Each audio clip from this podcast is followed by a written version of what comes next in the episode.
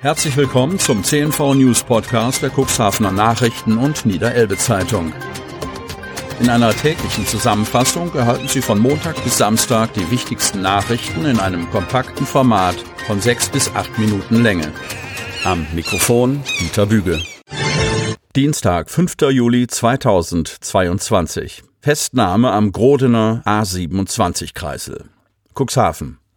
Am Autobahnkreisel Cuxhaven hat es am Wochenende eine Festnahme gegeben. Ein 30-jähriger Autofahrer aus Cuxhaven war am Sonnabend gegen 13.30 Uhr in eine Kontrolle der Polizei Geestland geraten. Der Mann war mit seinem Opel auf der A27 unterwegs, obwohl ihm bereits Anfang 2019 die Fahrerlaubnis entzogen worden war, erklärt die Polizei. Zudem habe sich herausgestellt, dass noch ein Haftbefehl wegen diverser anderer Delikte gegen den 30-Jährigen vorlag. Ihn erwartet nunmehr erneut ein Strafverfahren. Stefan Wenzel soll Robert Habecks rechte Hand werden. Kreis Cuxhaven. Der 60-jährige Cuxhavener Bundestagsabgeordnete Stefan Wenzel von den Grünen soll seinen Parteikollegen Oliver Krischer im Amt des parlamentarischen Staatssekretärs im Bundeswirtschaftsministerium beerben. Krischer, zu dessen Arbeitsschwerpunkten die Themen Klimaschutz und erneuerbare Energien gehören, war am 28. Juni aus dem Deutschen Bundestag ausgeschieden. Am vergangenen Mittwoch wurde der vom Niederrhein als neuer nordrhein-westfälischer Umweltminister im schwarz-grünen Kabinett von Ministerpräsident Henrik Wüst, CDU, vereidigt. Die Referenzen von Krischers Nachfolger dürften mindestens als ebenbürtig gelten.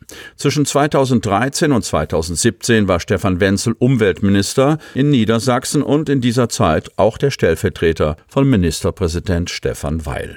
Bei der Bundestagswahl im September 2021 kandidierte der Wahl Cuxhavener für den Wahlbezirk Cuxhaven Stade 2. Er rang 11 Prozent der Erststimmen und zog über den Listenplatz in den Deutschen Bundestag ein dass der seit dem Jahr 1986 für die Grünen aktive Wenzel künftig als unmittelbarer Vertrauter von Wirtschafts- und Klimaschutzminister Habeck gewissermaßen bis ins Epizentrum der Macht vorrücken soll, verbreitete sich am Montag aufgrund eines Dreizeilers der deutschen Presseagentur.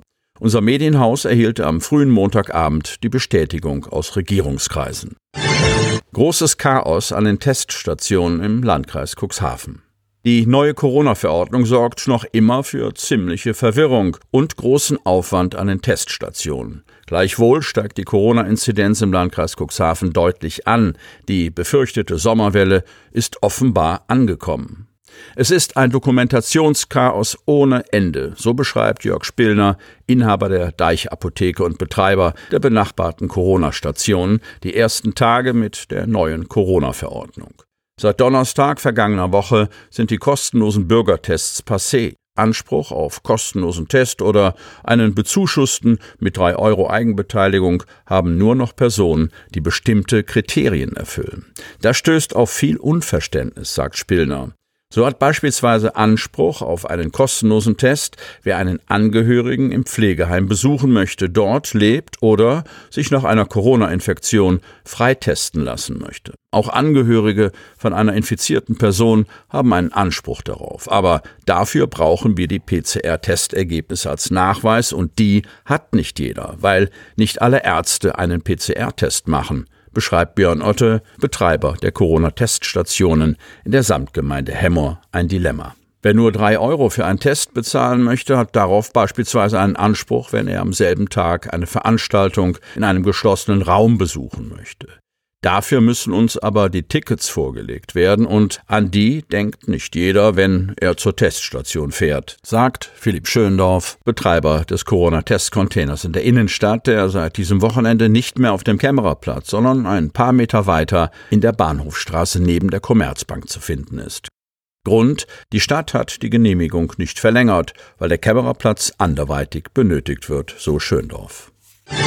Gleich zwei Einsätze für die Otterndorfer Feuerwehr.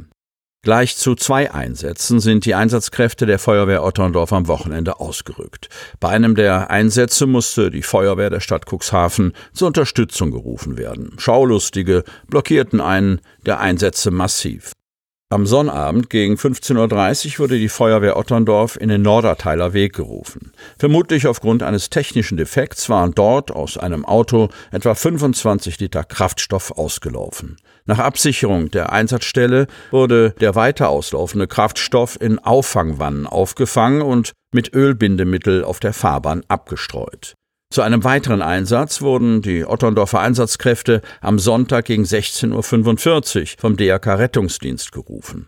Ein Patient lag mit einer sehr stark blutenden Verletzung in seiner Wohnung im ersten Obergeschoss. Der Besatzung des Rettungswagens war es aufgrund der schweren Verletzung nicht möglich, den Patienten über das enge Treppenhaus in den Rettungswagen zu transportieren. Daher wurde die Feuerwehr der Stadt Cuxhaven mit einer Drehleiter, mit Rettungskorb und den Höhenrettern samt Wechsellader und Gerätewagen sowie einem Spezialrettungswagen nachalarmiert. Nach über drei Stunden war die Person im Rettungswagen und konnte schnell in eine Klinik transportiert transportiert werden. Ein Feuerwehrmann wurde bei diesem Einsatz leicht verletzt. Ein großes Problem war, dass viele Schaulustige den Einsatz teilweise massiv blockierten, da sie den Aufforderungen zum Verlassen des Einsatzortes nur sehr schleppend oder gar nicht nachgekommen sind. Biogasanlage in Brand geraten. Hagen. Hohen Schaden hat ein Brand in einer Biogasanlage in Hagen im Bremischen verursacht. Die Feuerwehr konnte Schlimmeres verhindern. Zu dem Feuer auf dem landwirtschaftlichen Betrieb kam es am Sonntagmorgen gegen 8.50 Uhr.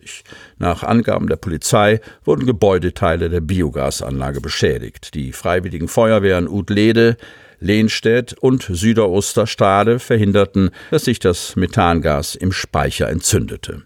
Den Sachschaden schätzen die Ermittler auf über 70.000 Euro. Personen oder Tiere wurden nicht verletzt. Warum das Feuer ausbrach, ist noch unklar. Die Ermittlungen dauern laut Polizei an. Sie hörten den Podcast der CNV Medien. Redaktionsleitung Ulrich Rode und Christoph Käfer. Produktion Win Marketing, Agentur für Text- und Audioproduktion.